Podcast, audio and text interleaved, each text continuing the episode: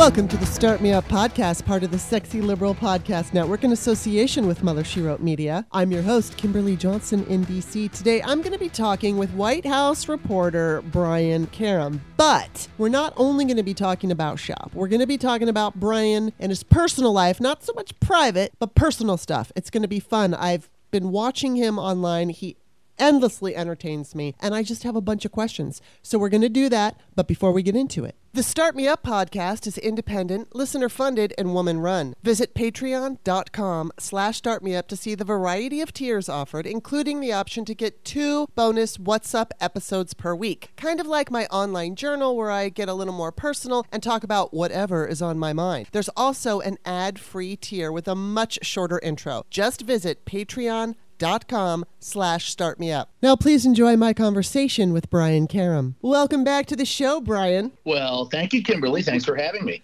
I've been wanting to have you on for a long time now because I, I, I told you on Twitter not too long ago that you're my favorite, favorite reporter, and you are. And the reason why is because I'm my favorite reporter too, but go ahead. you have such an awesome sense of humor and it comes out like with your silly pictures and there's a sense of fun. And like you know we see all these journalists all the time and they're serious and you're a serious journalist but you're a serious journalist that allows your fun side to come out. And you also uh, play in a band. And so i thought you know what? I'm going to ask brian some personal questions so we can get to know him. We all you know we know at least my listeners know that you wrote uh, a book about the importance of newspapers and and journalism and all of that and i might ask you about that one more time but aside from the work that you do, I just want a little, you know, I want to know a little bit about you because you just seem so much fun. So we're just going to get, we're going to get to some headlines in a minute. But before we do, I first want to ask you about your band and, uh, you know, what kind of music do you play? Where do you play? All that good stuff. Well, I've been doing stand-up comedy for about thirty years. Uh, oh, wait a minute. Oh, the band. You want to know about the band?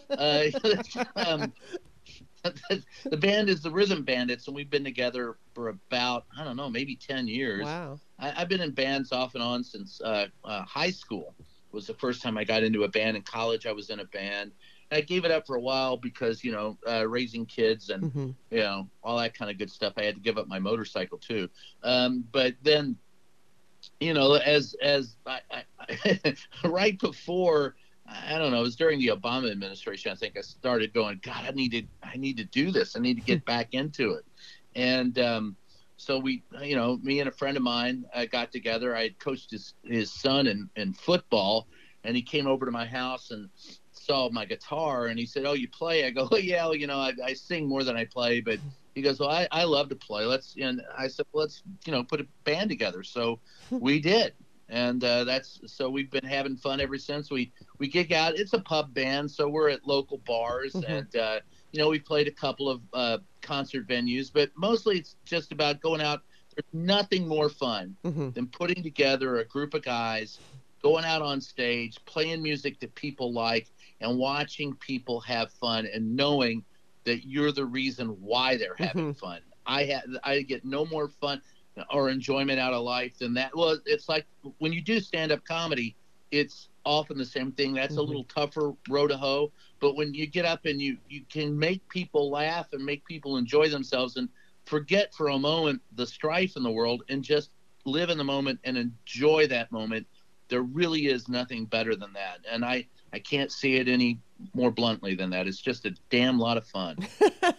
well, and it looks like you have. I mean, I haven't seen much. I've just seen some of the photographs, and you have one video on your YouTube channel where uh, you're performing, um, and it, it totally looks like you're having fun, and it, it just it looks like a fun time. So, what kind of music are you performing?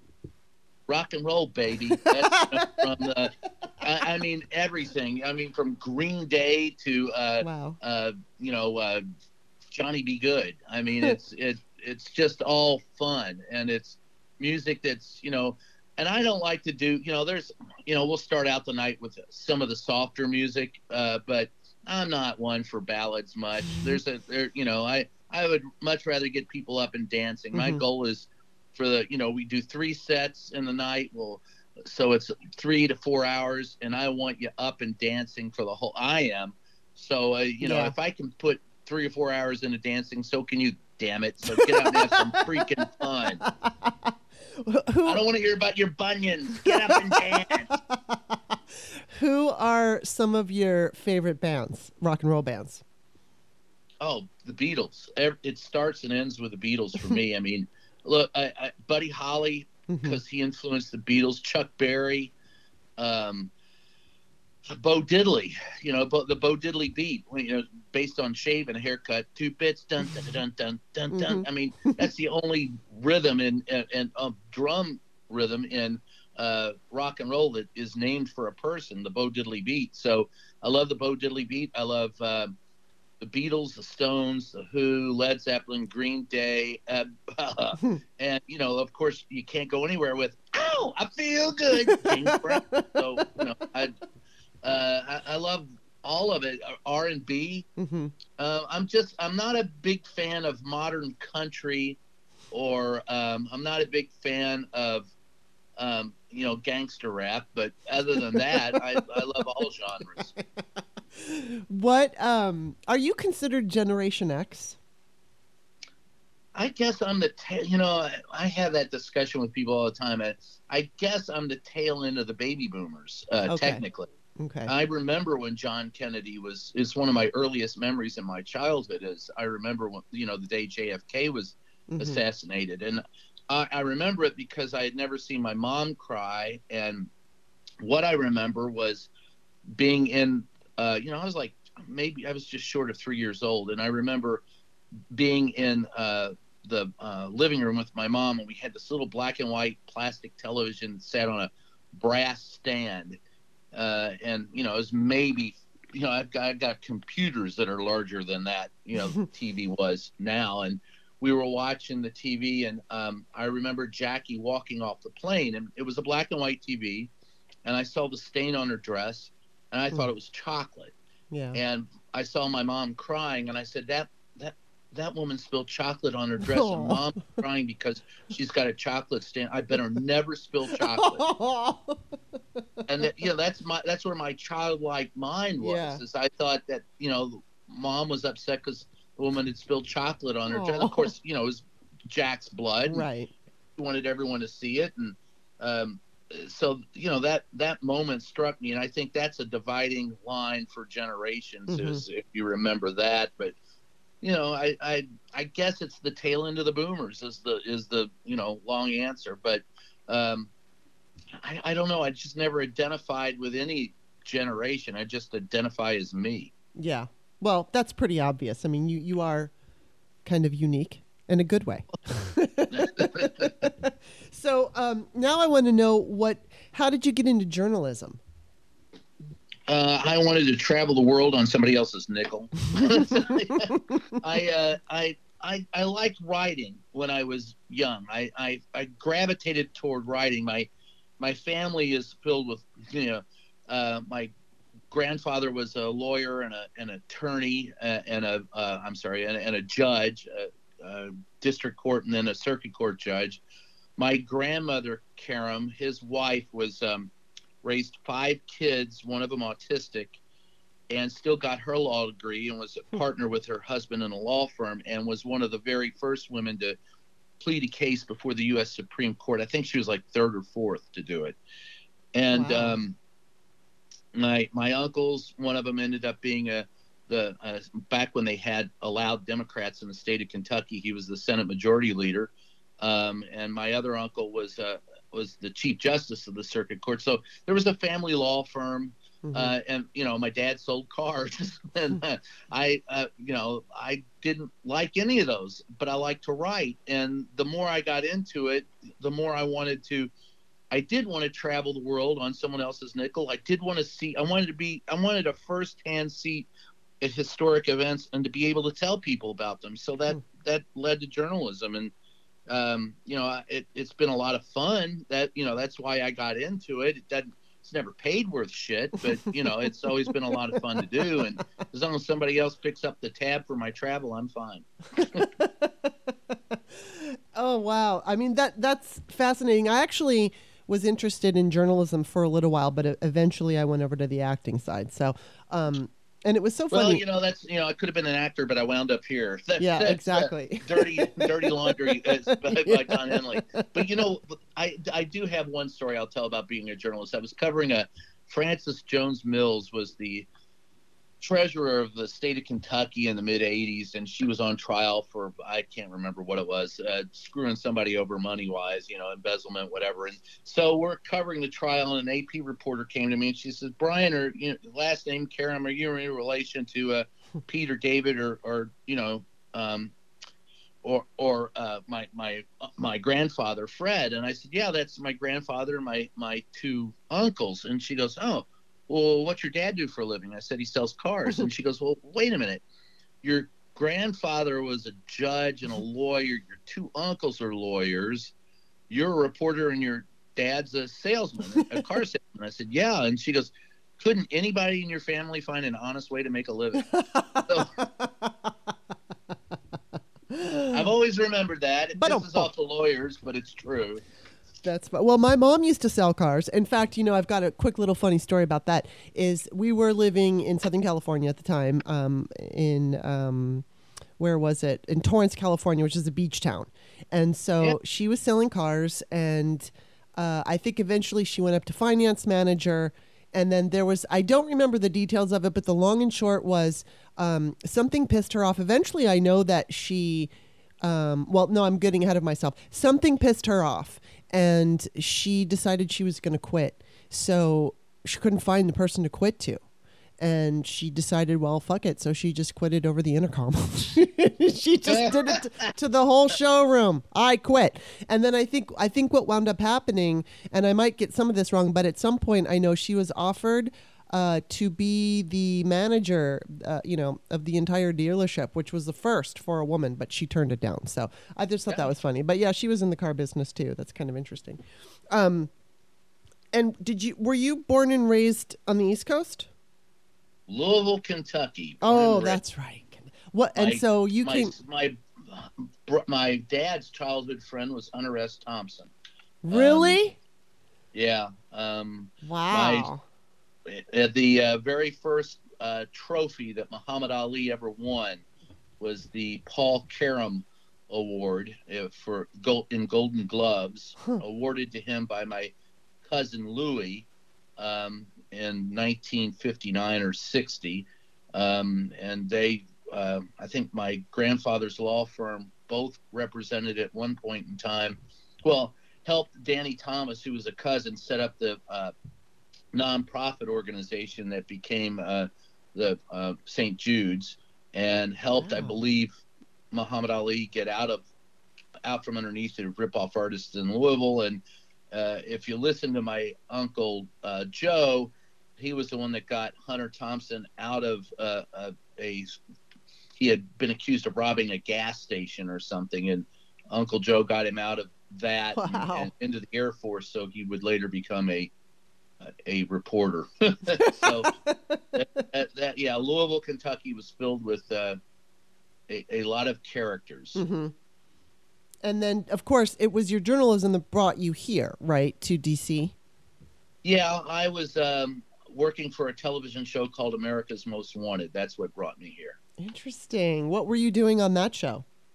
I was the investigative reporter. I was, and that's why whenever if you ask me uh, if I know of a city in, and I say yes, uh, if if it's a city in the United States and I say yes, I know it, then usually that means I have covered a horrible crime in that area and can tell you about you know a triple murder or or you know something like that. Uh, like in Torrance, uh, California, I covered a double murder, and that's how I know where that was. It was a guy who killed his wife, I think, and his Wow. daughter, and then went on an eight state crime spree. They always go on an eight state crime spree. Before, but I don't know no, why no I'm more, laughing. no less. It's eight states.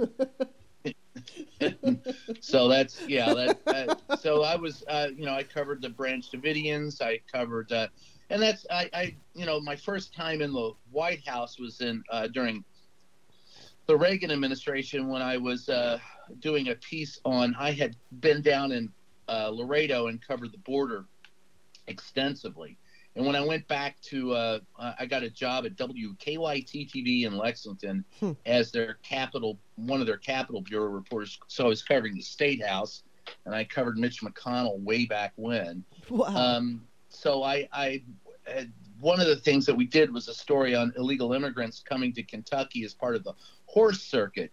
And to do that, the Simpson Mazzoli bill at that point in time was up for grabs and uh, sponsored by Romano Mazzoli from Louisville. And that was to make it, until that point in time, it may have been illegal to be in the United States without, you know, documentation, but it wasn't illegal to hire illegal immigrants. Hmm.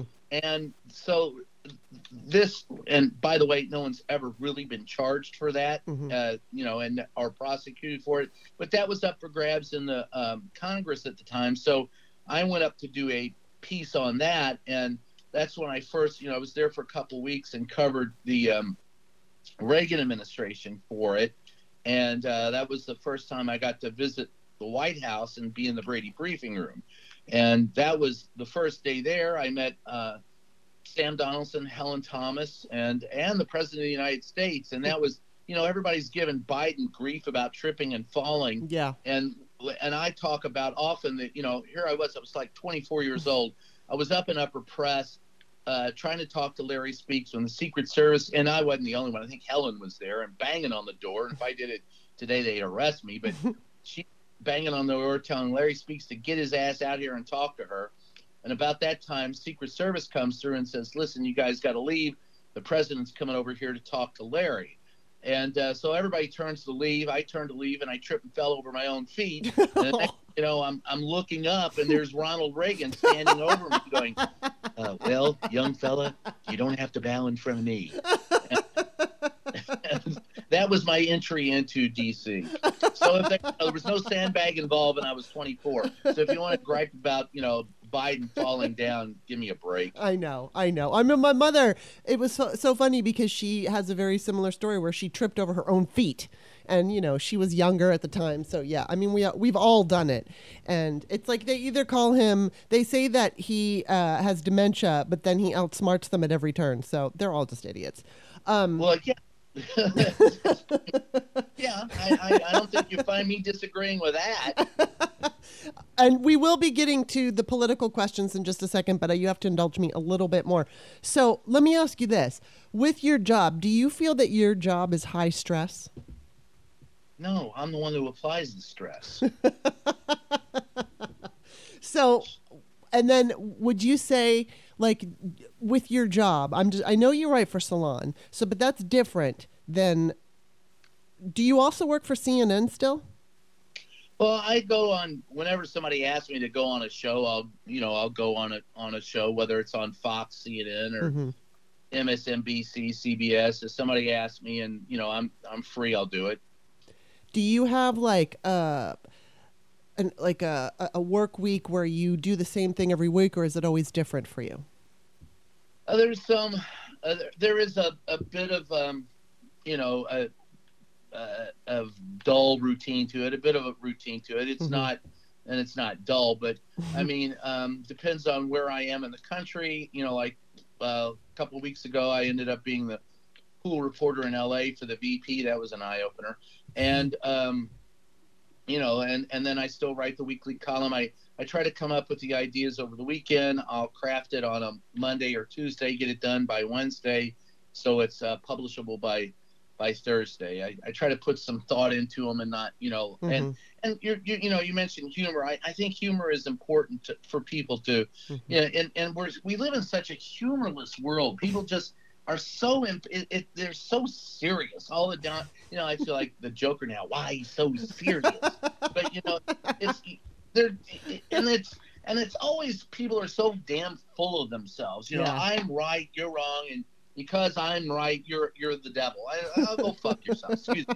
Um, but uh, that's you know, at the end of the day, it's if you can't take a little bit of humor, you know, yeah. it's like a spoonful of sugar helps the medicine go down. Spoonful of humor helps everybody live together, and yeah, and that's what you got to do. Even you know, I mean, I, I just laugh so often at, at people who take themselves seriously. I just I I don't get it.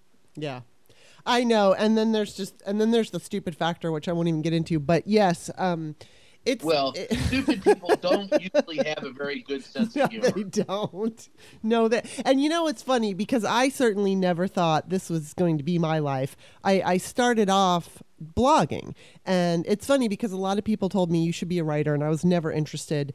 Although I did study journalism briefly in college, but I didn't go in that direction. But what I was able to do, what I caught it like when I started blogging in 2012.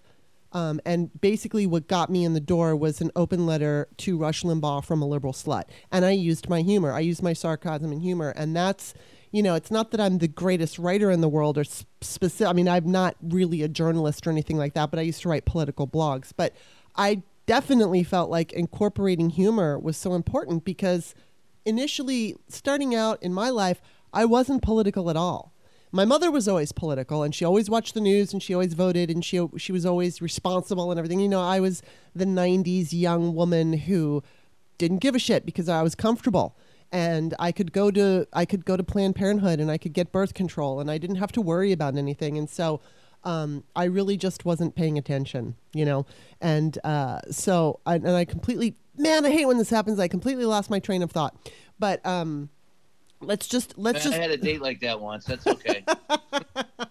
I hate when that happens. Ultimately, though, I think, uh, oh, I know, it's getting into the humor, is that what I was able to do is, you know, I mean, even though I wasn't terribly political at that time, I was just starting out. I was political, but not hardcore. Um, I just noticed that the humor, if you put that humor in, you, you pull in people who are otherwise not interested in politics. And that's so important because that's what got, it's kind of what, you know, I mean, I don't like Bill Maher anymore but I used to enjoy his show because there was an element of, of, of humor to it.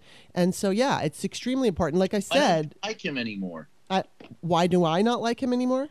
Yeah. Uh, there's a number of reasons, but I think I think the number and I, okay, let me just preface this by saying I always thought he was kind of a dick, and um, Yeah. but I agreed with a lot of what he said, and I thought he was smart. I didn't agree with everything though, and uh, Right. the thing that really pushed me over the edge was when he told the Me Too movement not to go too far. I was so fucking. I mean, he had already pissed me off a couple of, you know, he was starting to. I guess he sometimes he'll have a Republican on, which I don't care if he has a Republican, but if he lets them get away with a lie and doesn't call them out on the lie and lets them, you know, just spew their bullshit, um, that pisses me off. And then so he said that, and then ever since then, it to me it's gotten worse. Where I just feel like he, you know, he said COVID is over when it wasn't over. It's still not over, but I mean, back when he said it, it was far from where it is now. There were just things about him that I decided that I don't want to listen to him anymore because I think he's he, you know, he doesn't necessarily fight back against some of the lies in the way that I wish he would, and the way that I think he used to. trying to. very hard to go after both sides, but Yeah, I think is. his greatest sin is he's just not funny. yeah. That's that's my, my I don't I don't give a shit about the rest of it. I just watch him and go boring. Well, you know, the the funny thing is is I, you know, I never watched Politically Incorrect. And I didn't like him. And and I, I hate to say it, but I just didn't like his fucking face. I didn't like his face. I never did. And and I wasn't political. But in 2002, I was invited to this A-list party in LA and I went by myself. So and I I was like I think I was 30, I don't know, 33 and I looked great. You know, I was an actress at the time. I was in great shape. I looked amazing. And I went to this A list party all by myself. And I saw him and he, he walked right past me. And if, if it had been 2012, I would have tapped him on the shoulder. And I probably could have had a conversation with him. But I just thought, ugh, oh, I or did, more. But you know it's and, and i and, and the funny thing about this is and i'll be really brief because this is my hollywood spin story and i've told it before but i uh, watched him in 2012 and alan thicke was on. And i was like oh my god and i saw alan thicke at that party too and alan was checking me out. And so but nothing you know we didn't even talk to him but he was hardcore che- hardcore checking me out. So uh, i got a hold of him through facebook and I was like, "Hey, you know, you and I, I wanted to go on, I wanted to go on real time. I saw him on real time, and I thought because I was, I was the, um, I'm getting ahead of myself. I was the spokesperson for Rock the Slut vote because of my, you know, uh, open letter to Rush Limbaugh from a liberal slut. So I was with this organization, Rock the Slut Vote, and I wanted to get on real time before the 2012 election. So Rock the slut vote. yeah, it, I didn't start it. This other woman started it, and she asked me to be the spokesperson. So I said yes. Okay. And um, it was just because Rush Limbaugh called Sandra Fluke a slut for like three days on his uh, podcast. So I or on his show. just want to know how you rock the slut vote. Well, we just didn't take any shit from I'm the patriarchy. hearing that, but go ahead. So I said, uh, I decided, okay, I want to get on real time, and I I uh, messaged Alan Thicke, and I said something like, "You and I, you and I were at a party." In, in 2002 and and our something like we exchanged glances. So it was friendly. Like we exchanged glances. We never spoke blah blah blah. I told him i wanted to get a hold of the person uh, who runs real time. So i got the name of the producer and i messaged the producer and i was like hey alan thicke recommended i get in touch with you which he didn't recommend. And so i was actually considered for that show but um, I was contacted by the woman who books it, and she asked me for all of my information, and I didn't get on. And instead, it was it was the show before the election, and the the woman that they chose to be on the show was fucking Ann Coulter. I was so angry because it was like, okay, I didn't expect that it would be me, although I thought maybe we have a shot here, but. um Ann Coulter. Thank God Obama won, but I was so pissed. I was really Yeah, pissed. on shows with her. She's nuts. No, she is. No, have you gone on real time? Uh, no, I have not. I I got invited once and wasn't able to do it, and I uh, they didn't call me back. Would, would you go now? Oh yeah, sure. I'd go on. I I don't have, you know, I don't have anything against going on and making Right. fun of people, and I'm included. I would probably be on there once, and then, you know, it, it it'd be like what Jim Morrison said when he when he sang on Ed Sullivan a band lyric, and he says, "You'll never be back on Ed Sullivan," and he goes, "Well, I've I've already been on Ed Sullivan." That's Who gives awesome. a shit? You know, game over. Quarter. Join me, 48 Hours correspondent Erin Moriarty, on my podcast, My Life of Crime, as I take on true crime investigations like no other. This season, I'm looking into the labyrinth of crime and secrets within families. I'm cutting straight to the evidence and talking to the people directly involved, including investigators and the families of victims. Listen to My Life of Crime with Erin Moriarty wherever you get your podcasts.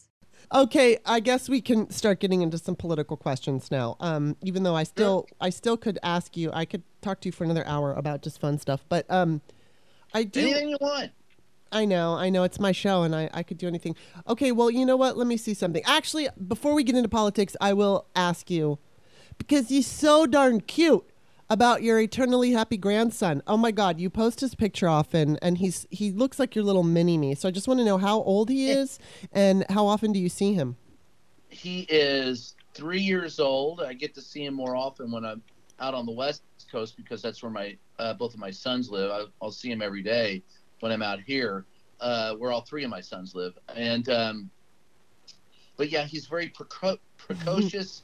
he's uh, he, he some of the things he does or does remind me of me. But uh, just the other day he. Uh, he just took off out of the house and went running down the street and scared the hell out of his dad. Aw. He he had his friend. He he called. What I like about him is when he's out in public, he calls everybody friend. Hi, friend. Hi. Aw. And you know, So at cute. that age, you, you don't really want to. You don't want to shake that out of them. Right. You want to. It, it's nice that they see the world that way, and you want them to keep seeing the world that way, and that's that's always a challenge. But um, he's a good. Uh, it, it makes me happy just to be around him. Yeah. What's his name? The eternally happy grandson. But what's his real name? Or do you tell his real name? Oh, Slevin. His real name is Slevin. Slevin? Uh, not a name I would pick, but uh, but that, no, I'm not the dad or the mom. But that was uh, from the the movie. Actually, Lucky Number Slevin is. Yes. Uh, uh, my son and his wife both like that movie and like that name, uh, and so that's that's his name, Slevin Octavius. He'll probably be 35 before he grows into his name. Wow, well, he's just so cute, and every time I see him, I mean, he he does look like he's an eternally happy little kid. So he is usually very happy. Oh, but he's an only child right now, so he's. You know, I keep telling them they're going to spoil his ass rotten. Mm-hmm. They need to get him. I want to see a grand, another grandson or granddaughter. Not that there's any pressure. Right. All I keep hearing is we're trying. I can try harder. Aw. All right, now we have to go into the politics, which in a way I don't want to do, but in a way I have to because I need to know your opinion about this. I'm going to start off with um, the whole Trump indictment situation and Jack Smith and all of that. So, Andrew Weissmann posted yesterday that he thought Trump would be indicted this week. Now, we know the grand jury's meeting, I don't know when, maybe today. Um, and it, it appears to be that they're at the end of the investigation. Now, I'm not sure. I don't know if I'm remembering this correctly. Did you hear if they were, they were bringing in another witness? Or do you no, know if they're just meeting? I, I heard as you just reported, that uh, there would be, you know, later this week, perhaps, yeah, uh, an indictment or some statement made. Um, so we'll have to wait and see. Yeah, then that's what I was just basically going to say because Weissmann said he's pretty sure that it's going to happen this week, but like Ari Melber last night was saying, I don't know. I don't know when. We can't we can't really know when. And I'm going to I'm going to kind of go with Ari on this just because I feel like it's impossible to know what's happening. But I, I feel like we're going to see an indictment pretty soon, but it may not be this week. I mean, are you getting any kind of gut feeling on this? I think that if there is an indictment to, to come, there'll be a statement. So either the statement saying we've decided not to indict uh, will come soon, or the indictment will come soon. Mm-hmm. With what Donald Trump said yesterday on his uh, social media accounts leads me to believe that he thinks he's going to be indicted. Yeah. So uh, I I am assuming that that's going to be coming uh, sooner rather than later. But when is look? Grand juries are very. I've covered a lot of them. They're mm-hmm. very uh, tricky things, and it, anyone who would like to bet on when something would come from a grand jury, um, you know, I'll, I'll take the over under on the uh, on you know on a long shot at act you know at uh, Belmont before I take mm-hmm. that because it's just it, it's tough to it's tough to gauge. Yeah. And do you, do you think okay, so there's also the idea. I mean, there are a lot of people out there who are under the very wrong impression that uh, if he's indicted or in jail that he couldn't run. Well, first of all, I don't think he's going to be going to jail before the 2024 election. I could be wrong on that if he's ever sentenced to jail, but I doubt it. There's but uh, no way in hell he'll be in jail before the 2024 no, election. I don't see that happening. Um, but obviously, and then and think Unless people doesn't make bail. right, exactly. um, but I mean, there's and then there's the idea that he's on trial during the you know 2024 election season. And and there are people online who believe that that is going to hurt him. And maybe it will. What do you think? Do you think that's going to hurt him or do you think it's going to matter? Or even I, help him? the people at this point that are so enamored of Donald Trump while their numbers are probably smaller than in the 2020 election are far more um, bound to him than mm-hmm. anyone else. And so I would say that that his numbers will be continue to be the 28 to 30 percent range. He will he if he stays in the race, he will get the nomination because they're what they're I, I've gone over that in the last few days. I can't believe the number of times I've I've gone on. Let's see. Let's see. We've got Ron DeSantis, Mike Pence, Chris Christie, Nikki Haley, Tim Scott, Donald Trump, Asa Hutchinson, the former Arkansas governor, radio host Larry Elder, Jackie Gleason, Bob, no, no, not Jackie Gleason, Bob, sorry, um, and uh, the CEO of Anti Woke, Vivek Ramaswamy. So these are the P and Ugly Kid Joe. So these are the guys that are running for uh, the Republican nomination, and none of them can attract the voters that he can. Mm-hmm. So he, if he stays in this race, he will get the Republican nomination. You have to wonder why Ron DeSantis is in it because he attracts or tries to attract the same voters mm-hmm. that Donald Trump does. And so that will, it, he has to be figuring. The only thing that makes sense from that perspective is that he believes that Donald Trump will not be in the race and that he will and and I don't think there's you know it I don't think it's a natural conclusion to say that he would get Donald Trump's voters, but I'm sure that's what he thinks. Mm-hmm. So that's uh, that is the only thing that makes sense to me as to why he's in the race. And so if Donald Trump drops out of the race, what would cause him to do it? Well, of course it would be, you know, the the simplest uh, reason would be he would have a, a legal problems, mm-hmm. and he's given himself an out already. He has said that if you know he's running, but if a doctor comes along and says, "Oh yeah, you, you know your health is is in trouble, you shouldn't run," that he will stop running. Right. So that would be what the excuse he would give for leaving the race the real excuse would be, of course, that he sees the handwriting on the wall. Yes. But Donald Trump doesn't ever read, no. so that doesn't mean crap. I think he'll be in it, and I think he'll um, he could win the GOP nomination. But at the same time, I have said this for a while. Uh, I don't think he'll be on the ballot in 2024. Whether the actuarial tables get him and he gacks out on a cheeseburger or he's under indictment and is so and has to fight all of those issues and doesn't want to, you know, stay in the race or for some other reason. I just don't foresee Donald Trump being in the race in 2024. That hmm. being said, I don't think Ron DeSantis is the nat- is the natural heir, mm-hmm. and I think the Republicans um, the the biggest thing that the Democrats should fear coming from the Republican Party is not Ron DeSantis and is not Donald Trump. The biggest thing I think the the Democrats have to fear is understanding that the the Republicans hate to lose mm-hmm. and will do anything mm-hmm. to keep from losing.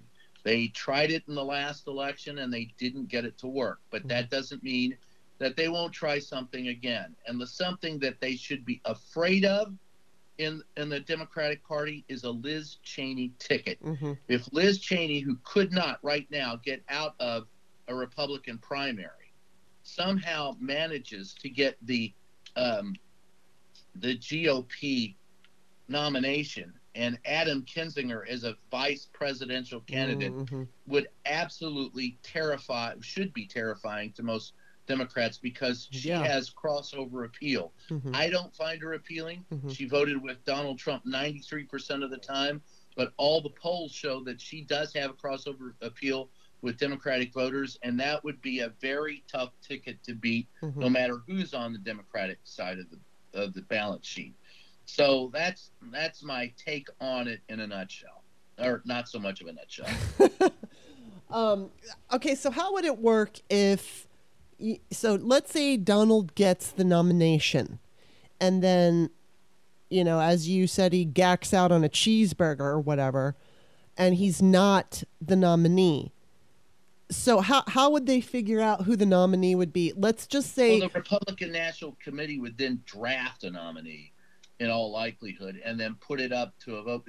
The Republicans, you know, for all that the blunder and bluster about how they're they're upset with the Democrats because you know uh, he's Biden's not going to you know isn't going to debate you know other Democrats. Well, the Republicans have the rules written, and let, let's be honest, it is you don't have to have an election. The primary elections are nice things because they show who you know the majority of people support, but we used to pick candidates from the parties in back rooms mm-hmm. over a smoke and cheeseburgers and bourbon and and come out and go okay we drafted so and so and then mm-hmm. they have a floor debate they've gotten rid of all that old party time politics and replaced it with the pomp and ceremony of you know uh, uh, primaries and caucuses and none of that used to be how they picked you know they they would draft them on two or three you'd take two or three ballots of voting among the delegates mm-hmm. to, at the at the convention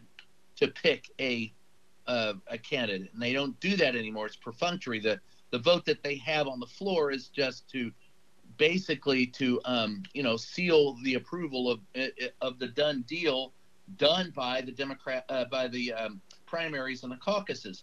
But so if a um, if one of their uh, if the nominee were to suddenly not be on the ticket for health reasons or any other reason, then what would happen is that, that you know the committee would pick who it, and then they would vote on it, the committee members, right? In all likelihood. So that's that's it in a nutshell there. Hmm. So okay, I, am I just want to know specifically. You were promoting Just Ask the Question podcast, and you said Donald Trump is going down. DeSantis will make you throw up, and another indictment for Trump is probably coming up. Okay, so why will DeSantis make us throw up? Have you ever seen the guy? Mr. Pudding Fingers? I know. I was just wondering if there the, was any specific he has thing. All the appeal of roadkill. I know. I know he does. It, he is not going to get the the the Republican nomination. He just won't. Yeah. And there are, I mean, the Republicans don't like him. Mm-hmm. Um, I know. and Chris Sununu backing out of, of of it because you know Chris Sununu actually has some common sense. Yeah. Um, is you know is indicative of the fact that those who still have any sense in the Republican Party are letting you know the dissent the maggots eat their own, mm-hmm. and at the end of the day, they want to swoop in and uh, you know and save the day. But I don't see that there's any day to be saved. I think the Republican Party, as we've known it, is done. The biggest fear that we should have as voters is that these gerrymandered districts continue to allow minority candidates choose their voters instead of the voters choosing their yeah. representatives. That's a huge problem, and we have to clean that up. Yeah. All right. So then it's not the same note, but it's kind of, uh, as far at least what the Democrats have to worry about. So we've got the no labels ticket with possible Joe Manchin. We've got Marianne Williamson running and Cornel West. Now, it's not that I think any of these people are going to be president, but I'm just, how damaging do you think they can be to the Democratic Party in 2024? Depends on how much funding they get and uh, how much we listen to them. Um, I don't see them as any type of serious threat. Um, I don't think that any of them can get garner, you know, very many votes. But at the same time, it's such a close. It mm-hmm. this if it is a repeat of the last election, there are only six or eight states that really matter, mm-hmm. and in those are six or eight states, it's you know like a just a minimal number of votes per precinct that matter, and yeah. so one or two votes going to a third party candidate could could matter. Mm-hmm. Um, it's always it's just way too early to tell. Yeah. And anyone who wants to handicap this race right now uh, is I, I just don't see how you do it. And uh, you know, and maybe I'm not very good at doing it, but I just don't see that it can happen hmm. when you don't really know who the candidates are and what's going to happen before.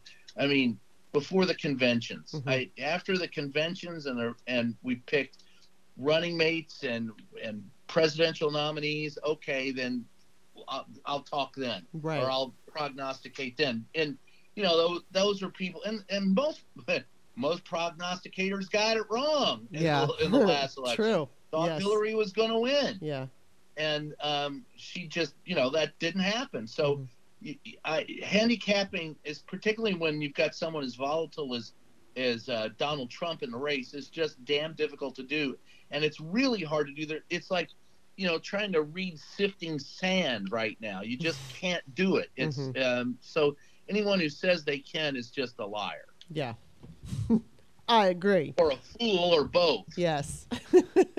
Okay, my last question here. Um, I believe yesterday Gavin Newsom he's bringing kidnapping charges against Ron DeSantis for his migrant stint. That's the rumor. That's hilarious. Right. So, okay, let's just go with it and say he does it.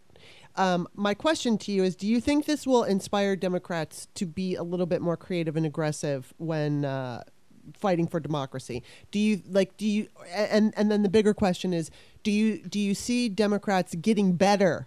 I'm you know I'm going to maintain that voters are part of this deal too. That we have our part to play, but that we've got you know we've got leaders whether they're in the party or they're you know outside groups or whatever messaging groups um, do you see that that messaging is getting more aggressive or more creative or more effective i maintain that in this country we have two political parties. One has two major political parties. One has no heart and one has no head. And I don't see either one of them growing the appendage they need. The um, the, oh, that it the Democrats piss me off all the time because it, it's it's like you know well we said it once. Well God you watched Donald Trump for 4 years. Mm-hmm. Drive a narrative based on no facts. Right. You actually have some facts at your disposal, and you will not drive the narrative. You let the Republicans frame the narrative every single time. Mm-hmm. They you let them say that liberalism is a bad thing. You let them say that you know Donald Trump promised us for freaking four years infrastructure reform. It's infrastructure week here at the White House. I heard that every damn Monday for four years, and they did squat. Biden has gotten in, and look, I've traveled across this country three times back and forth in the last year and a half. And I can tell you with my own eyes that we are finally upgrading infrastructure. Mm-hmm. If you've been on an interstate anywhere and had to sit and wait for a while, you get it. Mm-hmm. They, are uh, upgrading railroad crossings, they're upgrading water, all these things that are good for rural America, mm-hmm. by the way, mm-hmm. and would help bring, drive some of those red states towards the blue. Mm-hmm. And you can't find any Democrat running on the things. There are two issues that if I were a Democrat right now, I would be going, listen, women have the right to choose. 80% of the people on the planet on in the United States agree with that sentiment. Mm-hmm. I'd be driving that narrative. Mm-hmm. And I would be driving the narrative that, you know, the Republicans promised we delivered, we delivered, we delivered. Now, Biden says that on occasion.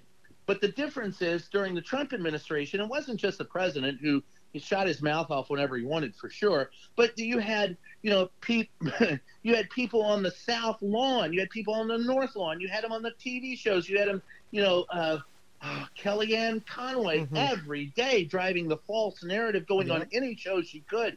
There were people, Mike Flynn, you know, all of them were were preaching the lies, and people bought them. Mm-hmm. They bought into it. This guy's got the truth behind him and you've got, I've actually seen Republicans running on the infrastructure bill that they voted against yeah. as if they're the champions of it. Yeah. And for the love of God, open your mouth up. You, it's not enough to say it once. You got to keep saying it. You got to keep saying it. You got to keep saying mm-hmm. it. You got to keep saying it. But they let the Republicans, eh, you know, frame the narrative. For example, George Santos. Now, you can point and say the you know the press didn't do a good job. One newspaper uncovered his lies and his BS before that, and we didn't run with it, and we should have. Mm-hmm. However, the Democrat who ran against him, where the hell was he? Yeah. Why wasn't he standing out there every day on the street corner going, right. liar, liar, yeah. liar, liar, liar, bullshit, lie, yeah. lie. That, I mean, I that would have been my whole case for yeah. getting, you know, and and I don't look at them as leaders either. I look at them as employees. Mm-hmm. They work for me. They're mm-hmm. the tax do- my tax dollars pay for them. So damn it, you are responsible for my to answer the questions of your constituents. Yes. And they don't do it, and we don't we don't hold them accountable in the press, mm-hmm. and the Democrats don't do what they need to do in order to get their word out there. Very frustrating all the way around. Yeah, it is very frustrating. I will say, and I agree with you 100%, but at least I do think we're seeing a little bit more fight in them. I mean, I, I, I, you know, there's certain Democrats that are really good at it. You know, J- Jamie Raskin is pretty good at it, and so is. Well, um, I've known Jamie for 20 years, and he's never shied away from a fight. Yeah. I mean, he was, uh, I, you know, back when he was in the state house in Annapolis, he was that way. But, and he, you know, and God, I, I, uh, by the way, I was the when we had debates among the nine candidates in his first run for that office, I moderated those debates. Wow. And he was, um, he never, he, he was like Donald Trump in one regard, and that is he had a solid base of people who supported him. Mm-hmm. Kathleen Matthews was favored to win that race.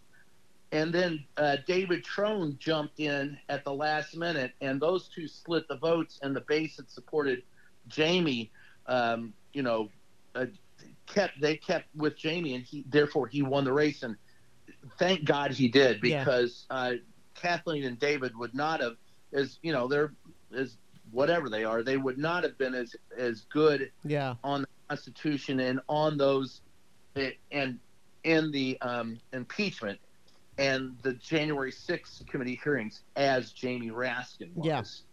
And so yes, there he's but he's always been that way. I'm talking about a central the strategy I'm talking about comes from the White House. Mhm. Right. And the yes. White House strategy for communication is baffling to me because it's so ineffective. You're right.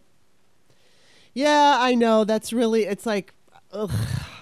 It, it's disappointing and it's extremely frustrating because you constantly see, I mean, just me as a regular person on the internet or whatever, and constantly in the news, I'm always seeing the. I don't know what else to call them. The bad people. The bad people keep winning. I mean, yes, we we have wins, and obviously Biden won and all that stuff. But but bad ideas and bad people keep getting ahead because, like you said, they repeat, they repeat, they repeat. And you know, when I started doing my thing, like social media work online, what I realized very quickly, like when I was an author and I wanted people to read my book, I realized what you have to do is spell it out. Click here.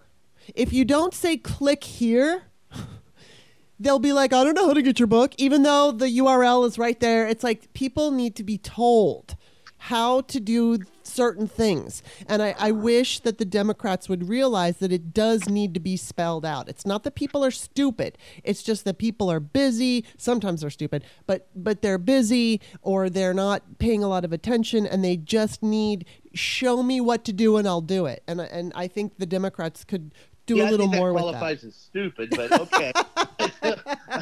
sure. I'll, give, I'll give you the benefit of the doubt, but no, I, I no. In all sincerity, I think the the big problem is uh, that you're you are overwhelmed with information. Yeah.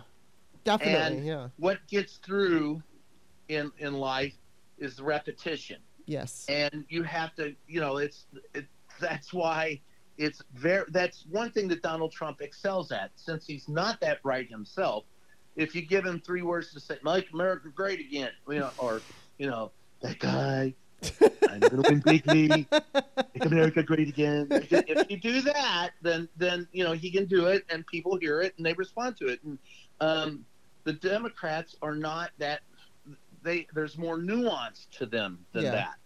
And but it's frustrating to me to listen to go out and interview you know and uh, representatives and people running for government knowing that they're lying and i call them into question on their lies but they know they can get away with those Mhm. lies because people will believe them and instead the people will get upset because i'll ask them about their lies hmm when basically they should be upset because these people are lying to them Right. taking advantage of them and at the same time no you know it's like the wise man said it's easier to fool people than to convince them that they've been fooled So true. Oh, it just makes me think of certain MAGA family members.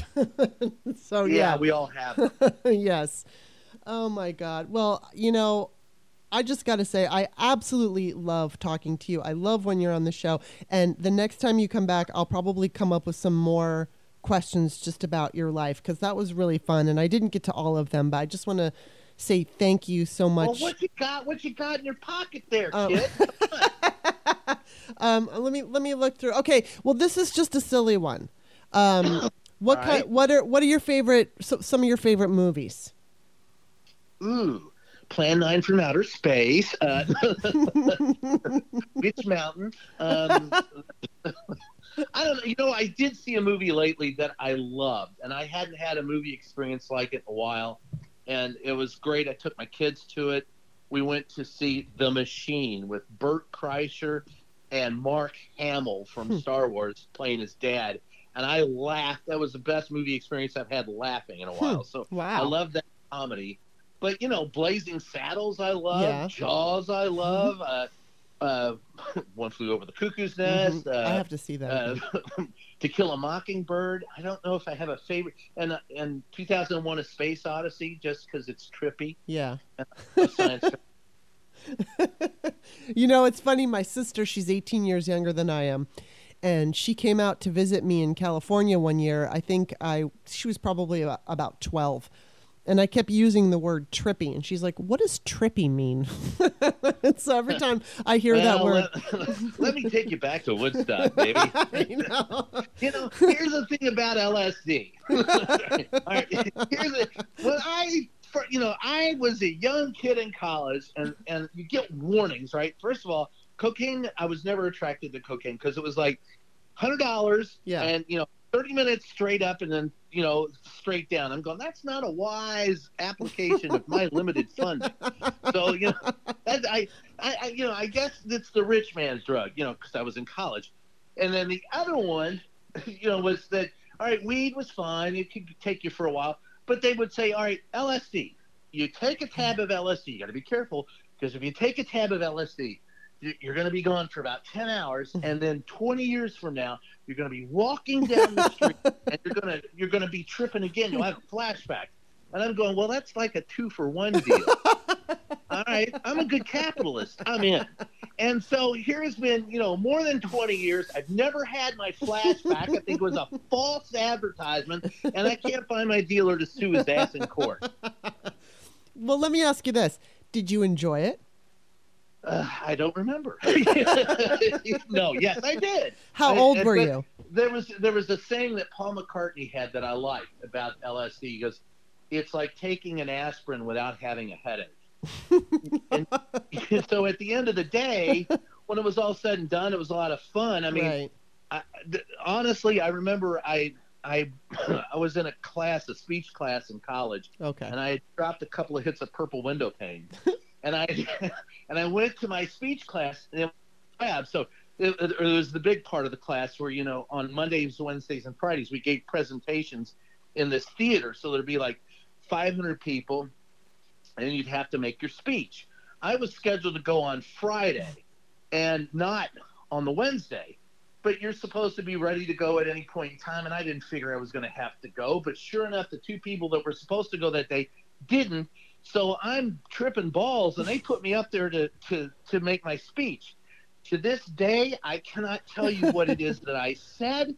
I cannot tell you what the subject matter was, but I do remember getting a standing ovation and an A plus on the speech. Wow. The, oh man, I wish somebody would have recorded that. That's so yeah, funny. you know, I was like, what did I say? I just and at one point I remember looking out over the audience and they looked like bleeding sheep. They were all ble- and I was like, yeah, all right. So that didn't freak you out?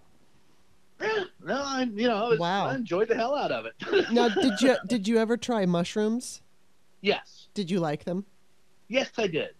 I I wound up in Hollywood Presbyterian the night that I tried Oh mushrooms. my goodness! No, yeah, I- it was bad. I um, in fact, I gave them to my dad when he was when he had cancer. I, I was trying. I had all kinds of suggestions how to get my dad's uh, appetite back. He had been diagnosed with lung cancer, and they gave him like six weeks to live, and he took two years. Hmm. And I went down and pulled him out of a, a hospital at one point in time. I said, "You're moving in with me." So I sold off all his shit. He was living in Texas and moved him up with me to uh, Gaithersburg, and we started every day walking, and we would measure our walks and you know the mailboxes by Mhm. the side of the road. So he started out four or five mailboxes, and he'd have to go back home. Mhm. And he had lost a lot of weight, and after a month, I had him up to almost three miles a day. We were walking Wow. and um, I got his appetite up by getting him high. hmm But the pain was tough on him. hmm From uh, he, it, at one point in time, in fact, I went to see him in San Antonio, and the doctor said, "Listen, the the cancer's everywhere in his body except his heart and his uh, brain. we don't think he has much time left. And I said, Have you told him? Mm-hmm. And he goes, No. I said, Well, don't you think you should? And he said, Well, will you go with me? And I'm going, Brave doctor. Yeah, sure, fine. All right. So we walk in. He tells, you know, Mr. Karem, the cancer is here, there, everywhere. And and we don't think he had much time left. And my dad, who looked like a skeleton, sat bolt upright in bed and said, "Fuck you." and the, the doctor said, "What does that mean?" I go, "I'm betting on the guy that says fuck you." So I I packed everything up. I moved him up there, and to get rid of the pain, there was a doctor who said, "I you didn't hear me say this, but opioids aren't the best because uh, they'll make him constipated and mm-hmm. provide other problems." He goes, "But get him." Some hallucinogens, and I'm going. "Cool, I'm just the guy for that." so, uh, hey, got a problem. So, you know, I knew a guy who knew a guy who had a cousin who knew a guy, and I got him some, you know, uh, mushrooms, and he that helped him out a lot. I got to wow. tell you, it killed the pain more than anything else. Interesting. Now, did he have like? Was he tripping? He must oh, have yeah, been tripping. balls. Did he, did he like it? Did he like it? He loved it. Wow. But wow. you know, it's the environment. Yeah, that, it is. One thing to learn about hallucinogens is that you have to make the environment comfortable mm-hmm. and warm and inviting. Mm-hmm. And if it isn't, then you can you can create a bad trip quicker than anything else. Yeah, and then you wind up in the hospital. Like found out. Yeah, I mean because I was a teenager and I just figured, oh, mushrooms are from the earth, and what's what could be wrong with that? I was afraid of LSD so I just thought, well, you know, mushrooms are the natural thing. And my girlfriends had all had them. And it was my it was the beginning of my senior year. And we were going to go up to the Griffith Park Observatory, which at the time I was living in Torrance. So the Griffith Park Observatory was a far, pretty like an hour away. And yeah. um, I won't go into the whole story because I've told it here before, but but the funny parts. Uh, so first, what we do is we're driving around Torrance all day, and we had told everybody at my school laser show, Led Zeppelin laser show at the you know at the observatory. So we're telling everyone to go, and then that Saturday we're just driving around in my friend's uh, '57 Chevy, and we meet up with these young guys that my friends knew I didn't. They were the ones who had the mushrooms, but we had been drinking Bartles and James. I don't even remember if I ate anything, so I only like had Bartles and James in my stomach. And then we get to the observatory and we take, it was like just a little bit, like a little um, circle in your palm amount of mushrooms. I didn't chew them up very well because they tasted nasty. And I, I wound up, um, you know, passing out, and they it was so awful. They, the ambulance had to come, and they had to carry they they got, they put me on a stretcher because I couldn't walk, and I was so embarrassed. So I put the sheet over my head, and my friends yelling to everybody, "She's not dead. She's just embarrassed." and, so, and, so, my mother had Bartles and James in you. Who was better, Bartles or James? well, I get. Well, I know this is so gross, but when I got into the um, to the uh, what's it called? I can't think of the the the triage. ER. No, no, it's I why ambulance. When I got into the ambulance, I told the guy, "What are they going to do?" He's like, "Well, they're probably going to give you some charcoal and make you throw up." And I'm like, "Give it to me now." And he's like, "No, you could just wait till you get to the hospital." And I said, "If you don't give it to me now, I'm going to stick my finger down my throat and do it myself." So he did. And um, oh. when I got sick, it was just Bartles and James and mushroom. That's all that came up. And but it was funny because you know, my mother, who's very cool, she is a very cool mother. Um, she always told me if you're going to do something like mushrooms, please do that at home. She didn't want me to do them, but she, but it's like you said, she understood the environment. She had a bad trip uh, on acid when she was younger, so she she said, you know, make sure that you're in a safe place. And of course, I didn't listen to her, so I told the uh, paramedic and the people at the observatory, you know, call my mother, call my mother. And eventually, when they're going to wheel me off, I said, Did you call my mother? And they're like, Yeah. And I said, Well, can I call her? So no one had called her. And she answers the phone and she was fucking watching Falcon and the Snowman. And um, I'm like, Mom, has anyone called you? No. And it was like her one day off. She was uh. working in the car business and it was one day off the next day. And so uh, I'm like, has anyone called you? No. And I'm like, oh, you're going to be really pissed. Well, what's wrong? I'm like, you're going to be really angry. She goes, just spit it out. Go, I'm on shrooms. Here's the paramedic. And then the paramedic Oh, basically cool. told her where to go. And then she, she had to come pick me up. And it was like, it, it was not a fun situation for me. And I never tried hallucinogens after that. So that was my experience with mushrooms. And Those those were my favorites. that's what But I hear. The, the, Yeah. the thing that you said about your mom, that was one of the things, you know, that kept me from being like a lot of kids that I grew up with. My dad and my mom both were like, listen, you're a teen. hmm We know you're going to drink. Don't Mhm. pretend you're not. hmm You're going to try some things. Don't don't try to hide it from us. hmm Just don't drink and drive. Don't take anything and drive, and do it here in a safe environment, Yeah. and we won't care. Right. And so I never felt the the need. Yes. I, I call it the cookie jar syndrome. If you tell a kid Yep. you anywhere in the kitchen but the cookie jar, where's the first fucking place you're gonna go? so you know, they say, "Oh, there must be something great in the cookie jar. I'm going there." But you know, they told me that the cookie jar was fine, so I was like, "Eh, I'll try the cookie jar if I want." But it doesn't seem like it's that big of a deal. So yeah. I never drank to excess. I've never blacked out. Wow. I've never done anything like that because I just never felt the need to do it, or Yeah. I felt like it was anything that was a worthy experience because my my parents and Yeah. I that that had a lot to do with, you know, I I, I know plenty of people that are journalists that are alcoholics, Yeah. and I'm not one of them. And you know, I don't do much of anything anymore because I just don't feel the need to Yeah. And I thank God that my parents taught me the way they did because it's helped me keep in a better physical shape than some of my uh, friends who are, you know, not in that good a shape. Yeah. You're absolutely right. I always said it's like my mother basically gave me nothing to rebel against. In fact, when it came time when I was 15, I fought with her so hard and she still brings this up to that day. Like if if I want to get my way and I finally get it, I'm like, I got my way. She's like, I know you, Kimberly. I know how you are. Because I was arguing for a two o'clock curfew. And um, I mean I- it, we just went round and round and round, and I wore her down. And I think I got her to a one o'clock curfew. And as it turns out, you know, I mean, I didn't have a car. All my friends did, and they had to be home by twelve. So I had, I was always home before twelve. But I won the debate. Sure, you got a two o'clock curfew. Go ahead. my, my, my dad was infamous. He had my mom and dad were divorced by this time, and when my daughter, my my daughters, my sisters were dating, and uh, I, my dad was just so good at at intimidation, and he would. I remember one time he go, um, "All right, uh, where you guys going tonight?" I mean, he's over at the house every time my sister would go out on a date, and he didn't live there. My Mm. mom was fine with it because she didn't want to deal with that Right. shit. So dad's there, and and uh, he goes, "All right, so where you going? We're, oh, we're going out for a dinner and a movie. what time are you going to have her home?" Well, her curfew's at midnight. Yeah. So what time are you going to have her home?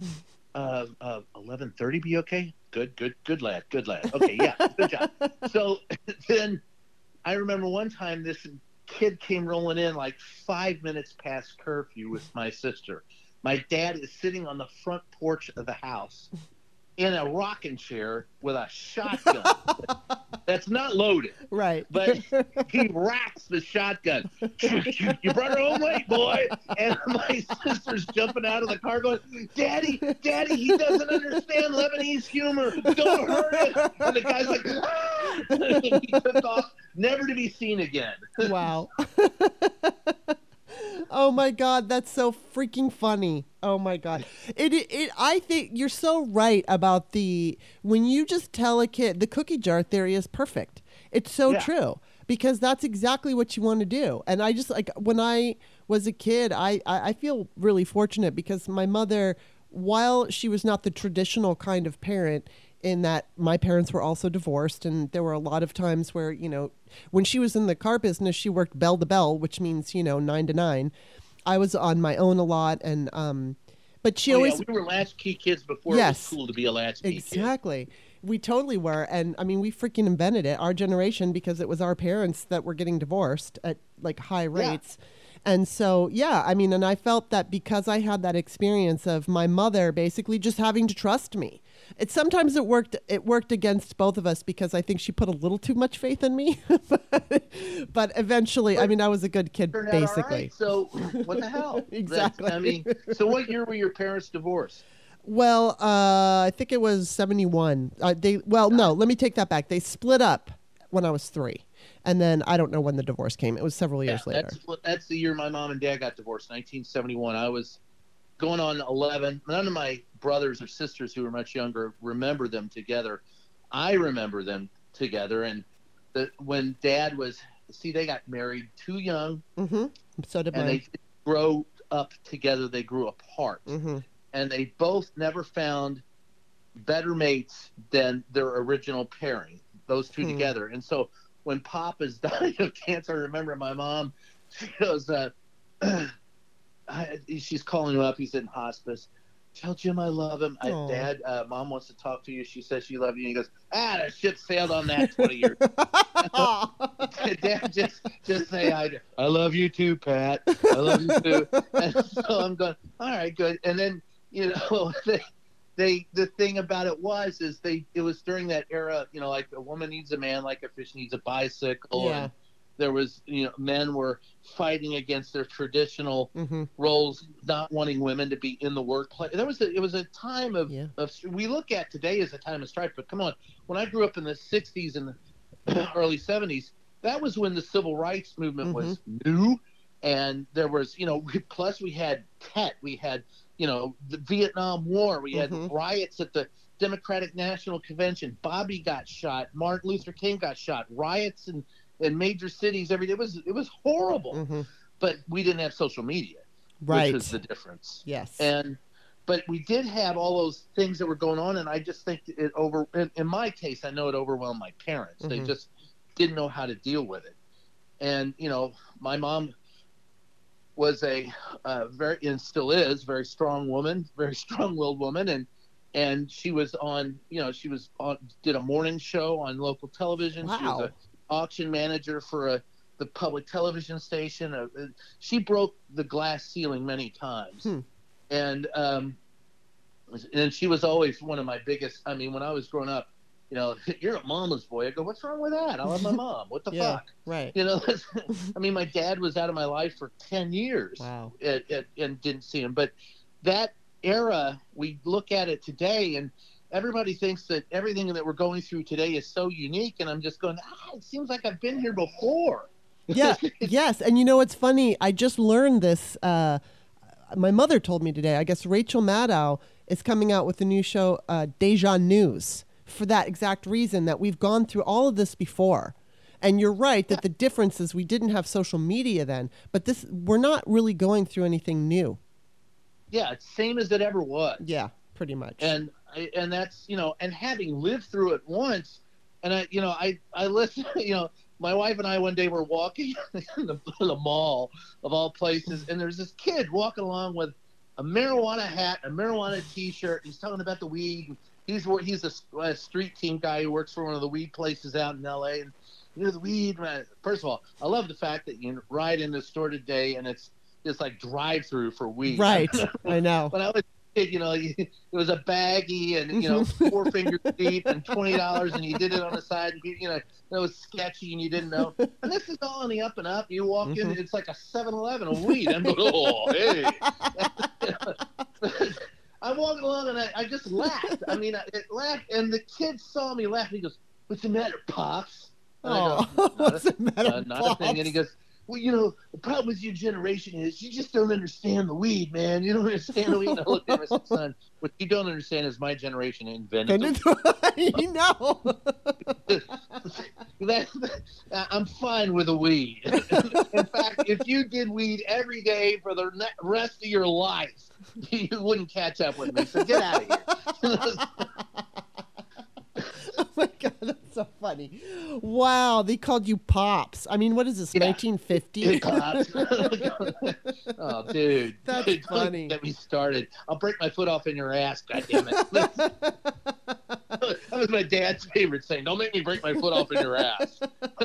Dad, how would you do that specifically? What, how would that work? I'm curious. I don't want it to happen, but man, there would be a lot of force there.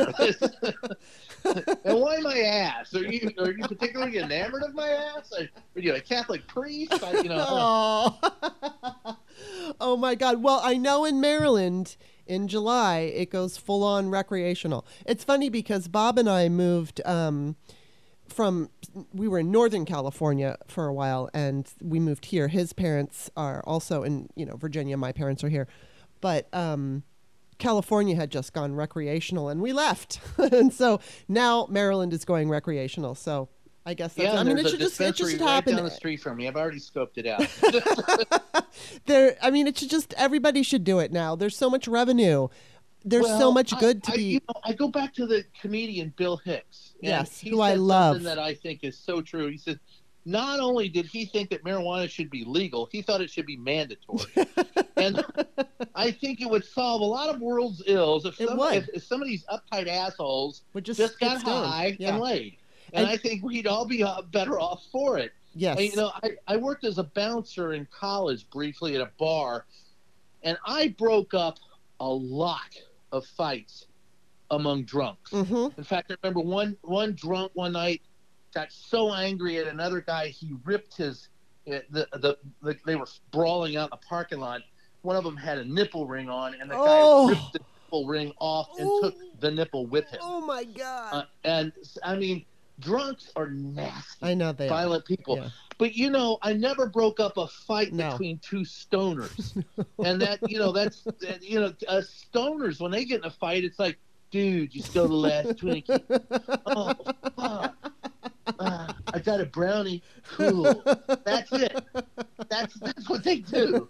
So you know, there'd be fewer wars. Just imagine if everybody had to get stoned before they went to war. Everybody, exactly. Well, and you know, I told this before, but I think it's worth mentioning because I'm going to go ahead and guess that you do not watch Real Housewives of New Jersey, and I do. That's and true. I know. although men do watch these shows, and I, I have found No, out. they did. Yeah, I'm it's like not one of them. yeah, and it's like neither is Bob. He can, he he just avoids the whole living area when I'm watching it, which for good reason.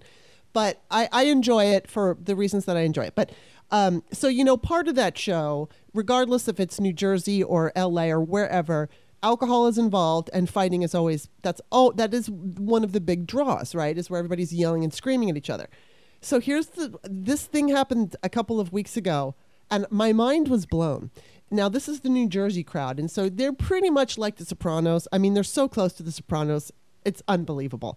And there's this one guy who just looks like the Italian Jersey dude. He's mu- he's all built and muscular. He's very, very, very, you know, macho type and so it, it you know he comes out with this whole thing about hey i'm working for basically he's working for a marijuana in, industry i don't know exactly what he's doing but he's a stoner and he's getting stoned all the time and so there's this one night where all the husbands get together and all the wives get together all the wives are drinking and all the husbands are smoking pot and seriously you just it was such a difference the women are all screaming at each other and being nasty and horrible and the men were just having a grand old time and laughing and eating. it was like, well, there you go. That's what pot does. Yeah. And it's like, you know, the, these, these, it's funny to see this, you know, kind of macho, tough Italian guy just letting it all, you know, be loose and having fun. And it's exactly send everybody to war, get everyone high, send them to war, and we'll have a much better uh, outcome. I totally agree. What do you mean go to war, dude? Wait, I, I, Can I I'm take a nap first? Fuck that. Yeah, Oh. me too, man. well, hey, aren't you my enemy? No, I brought the brownies. Oh, dude, great, yay! let's have brownies. Make brownies, not war. Um, well, and you could also make pot brownies. So there you go. You could have like that double Edibles whammy. are the best. Yeah. No, not for me though. I, I'd can't handle those. edibles. And, I don't like to smoke anything anymore. But you know, I'll I'll take you know maybe a cigar because I don't inhale. it. Oh, you sit back. but if you're gonna do if you're gonna ingest anything, just just take you know. Well. I've t- I've tried the edibles and I it's I get I'm so sensitive that I just it's like I took um, a sleeping pill because whenever I take a sleeping pill, I wake up completely groggy, and I you know I it, it just makes me too tired. I'm too Well, lethargic you and too tired. don't tired. do that. It's the. Um, you want to do the sativa. You don't want Right. to do the other. Right, right. The uh, indica, which the way you remember it is in the couch. That's that's the way yeah, they taught in- me. Indica puts you in the couch. All right. Well, I, I should let you go because we've been on for like an hour and a half now. So I told Okay. you 40 to 60 minutes, and we're just, you know, and we're going to have, you know, we talked about this um, off mic, but it would be awesome if you and your wife and Bob and I ever get together for dinner. We live close to each other. I think that would be so much fun. And we could just Anytime- carry on this anytime conversation. Yeah, let's do it. Awesome. All right. Well, before I let Gotta you go, see the band in October. absolutely. Um, and before I let you go, though, tell everybody where to find you. The name of the podcast is Just Ask the Question, wherever fine podcasts are so. You can also pick up the book. It's called Free the Press. And I write a weekly column for Salon.com. And on Thursdays, uh, this Thursday, talking about subtlety in government. And, uh, and of course, uh, variety of appearances on television whenever somebody goes, We really need that obnoxious asshole on TV. Get him back. So, that's that's it in a nutshell. It's at Brian Karem for all those uh, social media applications. Yes, and I'm also at um, author Kimberly on Twitter and Kimberly Johnson on Spoutable, uh, L E Y. Thank you, Brian. It's always awesome talking to you. It's always fun. you. you take care.